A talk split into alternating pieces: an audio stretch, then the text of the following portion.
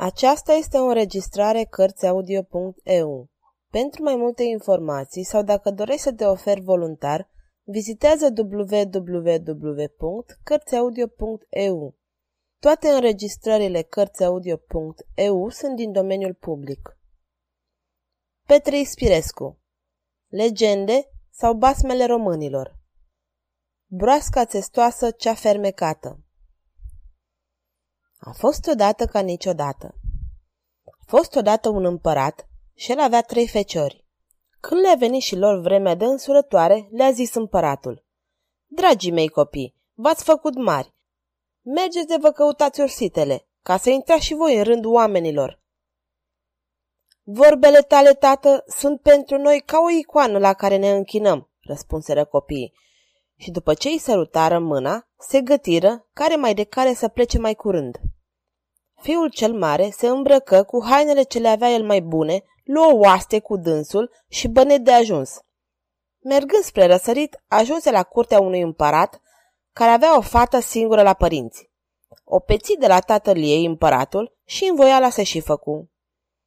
Asemenea și cel mijlociu, după ce se dichisi și el cum știu mai bine, plecă și el înspre apus. Ajunse și el la curtea unui alt împărat, care de asemenea avea o fată. Făcură vorbă și iute iute să logodi și el cu dânsa. Pe fiul cel mic însă nu îl trăgea inima pleca împețit. Dar n-a avut ce face, căci tatăl său îl trimitea într-una să caute a se căpătui și el. Luă și dânsul niște haine, numai ca să nu zică neșcine că nu s-a gătit. De cheltuială ce apă nu curge și plecă și el, știi, cam așa în dorul Lelii. Dar unde să se ducă?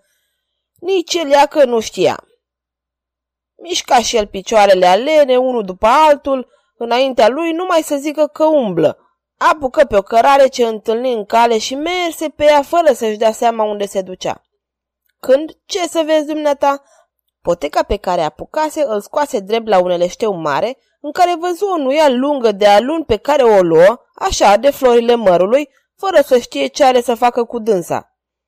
Ajungând la marginea leșteului, se așeză și el acolo jos și, privind cu nedumerire, e așa numai ca să zică și el că face ceva, bă, tăcea cu nuiaua prin apă și făcea haz cum săreau stropii de apă când o lovea. Apoi începu a cugeta.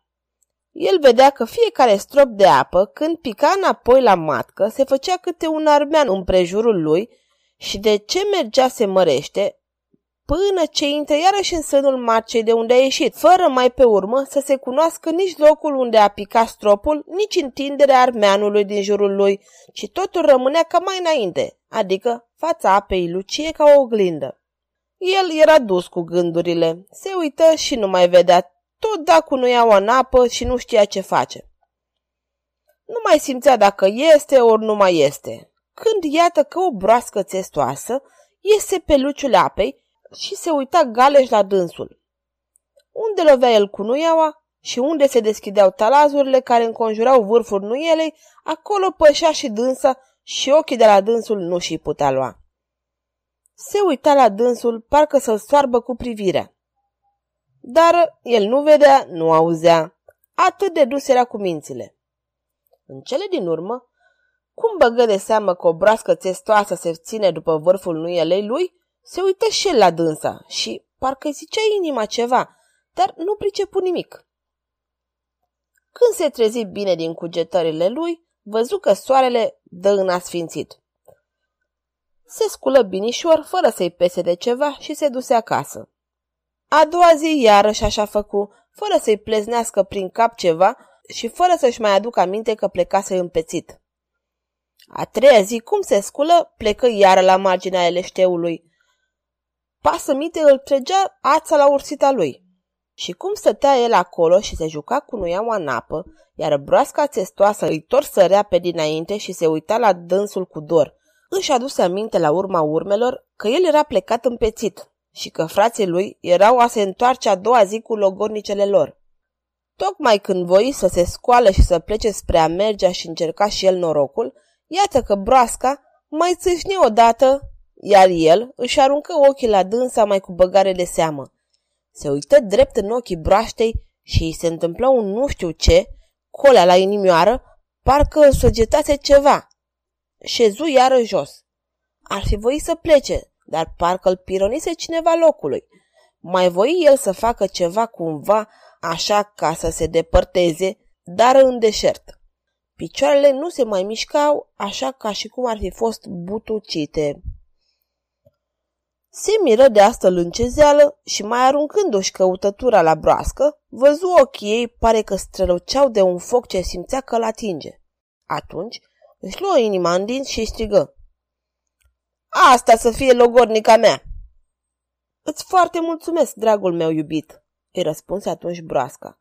Cuvântul tău a sfărâmat toate farmecele care mă țineau înlănțuită.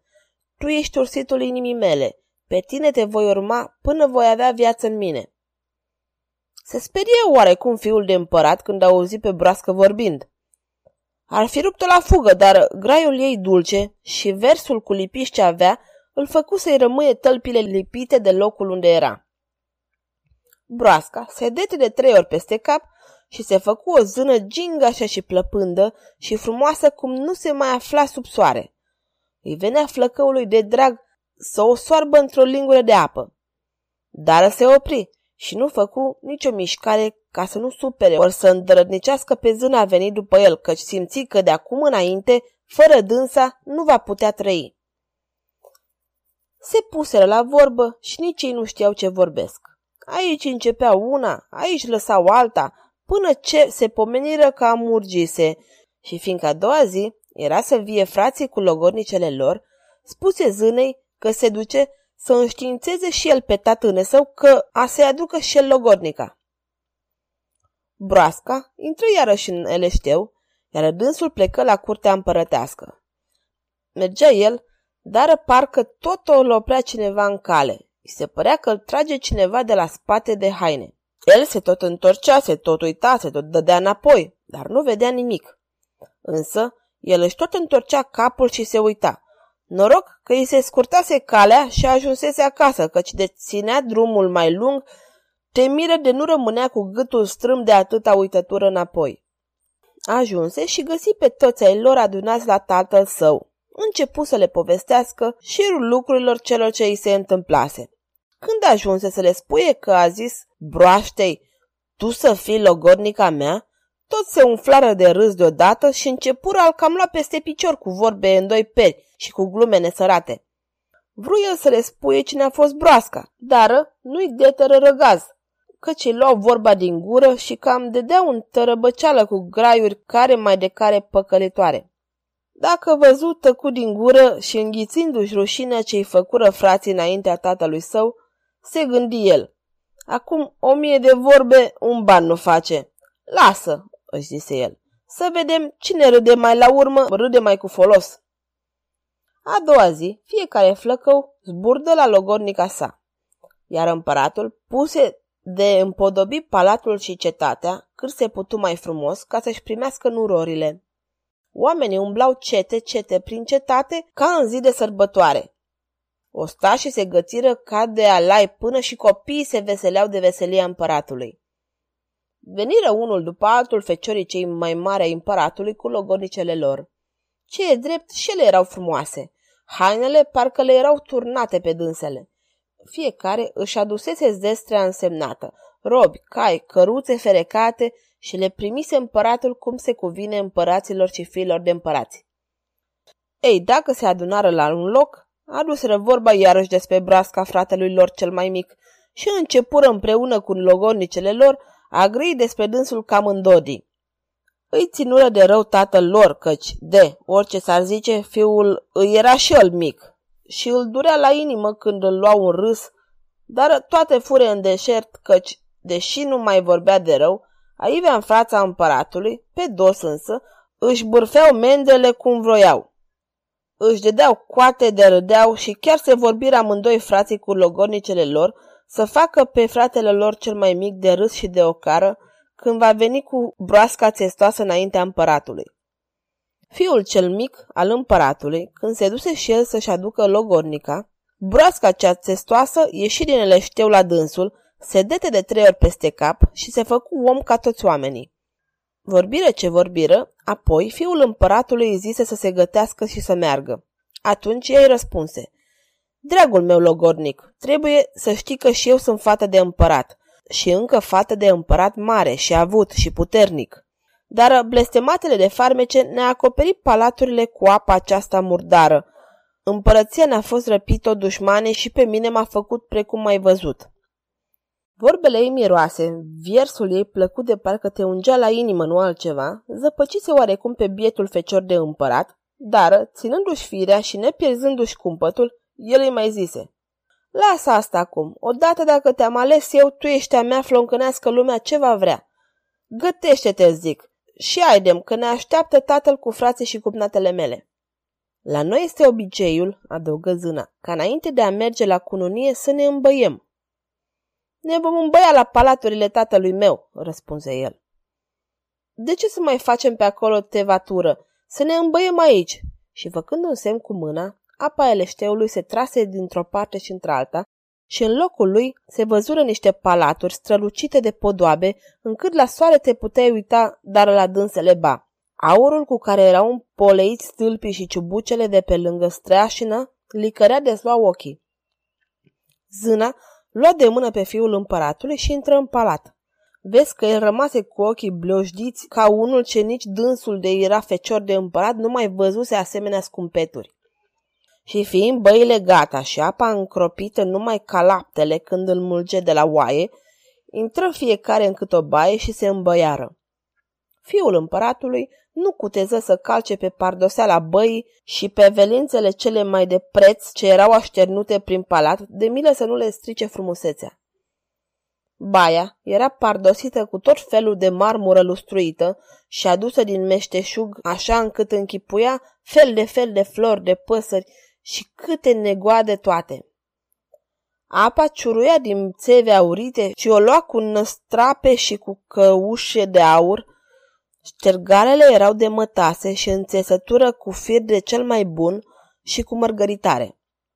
După ce ieșiră din baie și se îmbrăcară, cură prin grădină unde mirosul florilor îi îmbăta. Zâna poruncii și se trase la scară o căruță fervecată în aur cu patru telegari de mâncau foc. Căruța era împodobită cu pietre nestemate, desclipeau în fața soarelui ca cine știe ce lucru mare. Ei se urcară.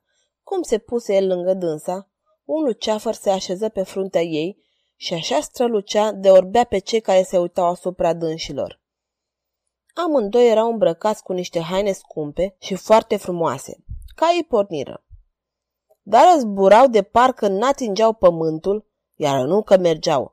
Într-o clipă ajunseră la împăratul tatăl băiatului, care îi aștepta și se ciudea de atâta întârziere. Când îi văzură, toți înțeleseră că aceasta era femeie de pe altă tărâmuri și lăuda pe fiul de împărat pentru o așa nimerită și neașteptată alegere. Frații cei mai mari o mălciră văzând atâta frumusețe și atâta bogăție. Mai mare strălucire și gingășie ca aceasta nu se mai văzuse sub soare și pe la dânsii până atunci. Începură, aș da coate, aș veni în cunoștință și a se căi de râsul ce făcuseră de fratele lor. Împăratul nu mai putu de bucurie când văzu că fiul său cel mai mic îi aduce în casă minunea minunilor. Zâna se purta cu mare bună cuvință și vorbi astfel încât robi toate inimile. Oaspeții nu-și mai luau ochii de la dânsa și urechile lor nu mai ascultau alte vorbe decât vorbele ei, că mult erau cu lipici. Fiii cei mari ai împăratului povățuiră pe logornicele lor să facă și ele tot ce vor vedea pe zână că face și la cununie și la masă. Împăratul își împlini pofta inimii lui. El dori să vezi să-și cunune toți copiii într-o singură zi și așa și făcu. Era vesel împăratul pentru aceasta cât un lucru mare. După ce se cununară, fii împăratului cu logodnicele ce-și aleseseră fiecare, se prinseră în horă și jucară ca la nunta unui împărat. Ceilalți jucau, nu jucau, dar zâna când juca părea că n-atinge pământul. Lumea privea și se umplea inima de mândrie căci fiul cel mic al împăratului lor adusese o așa zână să o domnească. Oamenii se luau la prinsoare că nici în cer nu se găsea o mai mare frumusețe ca ceea ce aveau ei dinaintea ochilor lor. Între aceasta veni seara și se puse o masă de alea împărătești. În prejurul masei împărătești, o mulțime de alte mese erau puse pentru boierime, pentru negustorime și pentru prostime. Se puseră la masă. Nororile cele mari ale împăratului țineau ochii țintă la zână să vadă ce face ea, ca să facă și ele după povața soților lor. Zâna, din fiecare fel de bucate ce se aducea la masă, lua câte nițele și băga în sân. Asemenea făcură și cumnatele ei. Mâncară și se veseliră când le ceru inima. Când se sculară de la masă, zâna se duse la împăratul socru, îi sărută mâna, îi mulțumi și scoțând din sân de unde băgase bucatele un mănânc de flori bine mirositoare, îl dete ca semn de iubire fiască. Odată se umplu locul de un miros așa de frumos cum nu mai mirosise oamenii locului acestuia. Atunci toți, într-o glăsuire strigară, să ne trăiască doamna și împărăteasa noastră, iar ea, fără a se mândri, se trase dinaintea împăratului cu totul smerită și se așeză lângă soțiorul ei. În calea ei începu să acurge de printre încrețiturile hainei sale mărgăritare, de umplură locul, iar mesenii cu buni, cu proști, se plecară și le adunară. Ducându-se și în urorile cele mai mari ale împăratului să-i mulțumească, îi sărutară și ele mâna. Când voiră însă a scoate și ele din sân ce puseseră în timpul mesei, băgară de seamă că hainele lor erau murdare și terfelite de bucate, încât nu mai semăna haine puse pe om, ci alte dihănii. Și se făcu un râs de mila lor în toată nunta, încât plecare umilite în cămările lor să se schimbe, fiindcă nu mai era chip a mai sta așa îngălate la nuntă. Atunci mulțimea cu micul mare și împăratul împreună cu dânsa strigară într-un grai ca ce sos să-și domnească de acum înainte. Împăratul se coboră din scaun și se urcă fiul cel mic cu soția sa. Această împărăteasă cu rostul ei cel blajin, cu purtarea cea cumpătată, se făcu de o iubire până și cumnatele ei, iar fiul împăratului, cu agerimea minții lui, cu înțelepciunea cea firească și cu povețele împărătesei, soția lui, domni în pace, în liniște și în veselie toată viața lui. Eram și eu pe acolo și, fiindcă am dobândit și eu un os de ros, mi-am pus în gând să vă povestesc, boier dumneavoastră, lucruri care, de s-ar crede, m-ar da de minciună și încălecai pe oșa și vă spusei povestea așa. Sfârșit.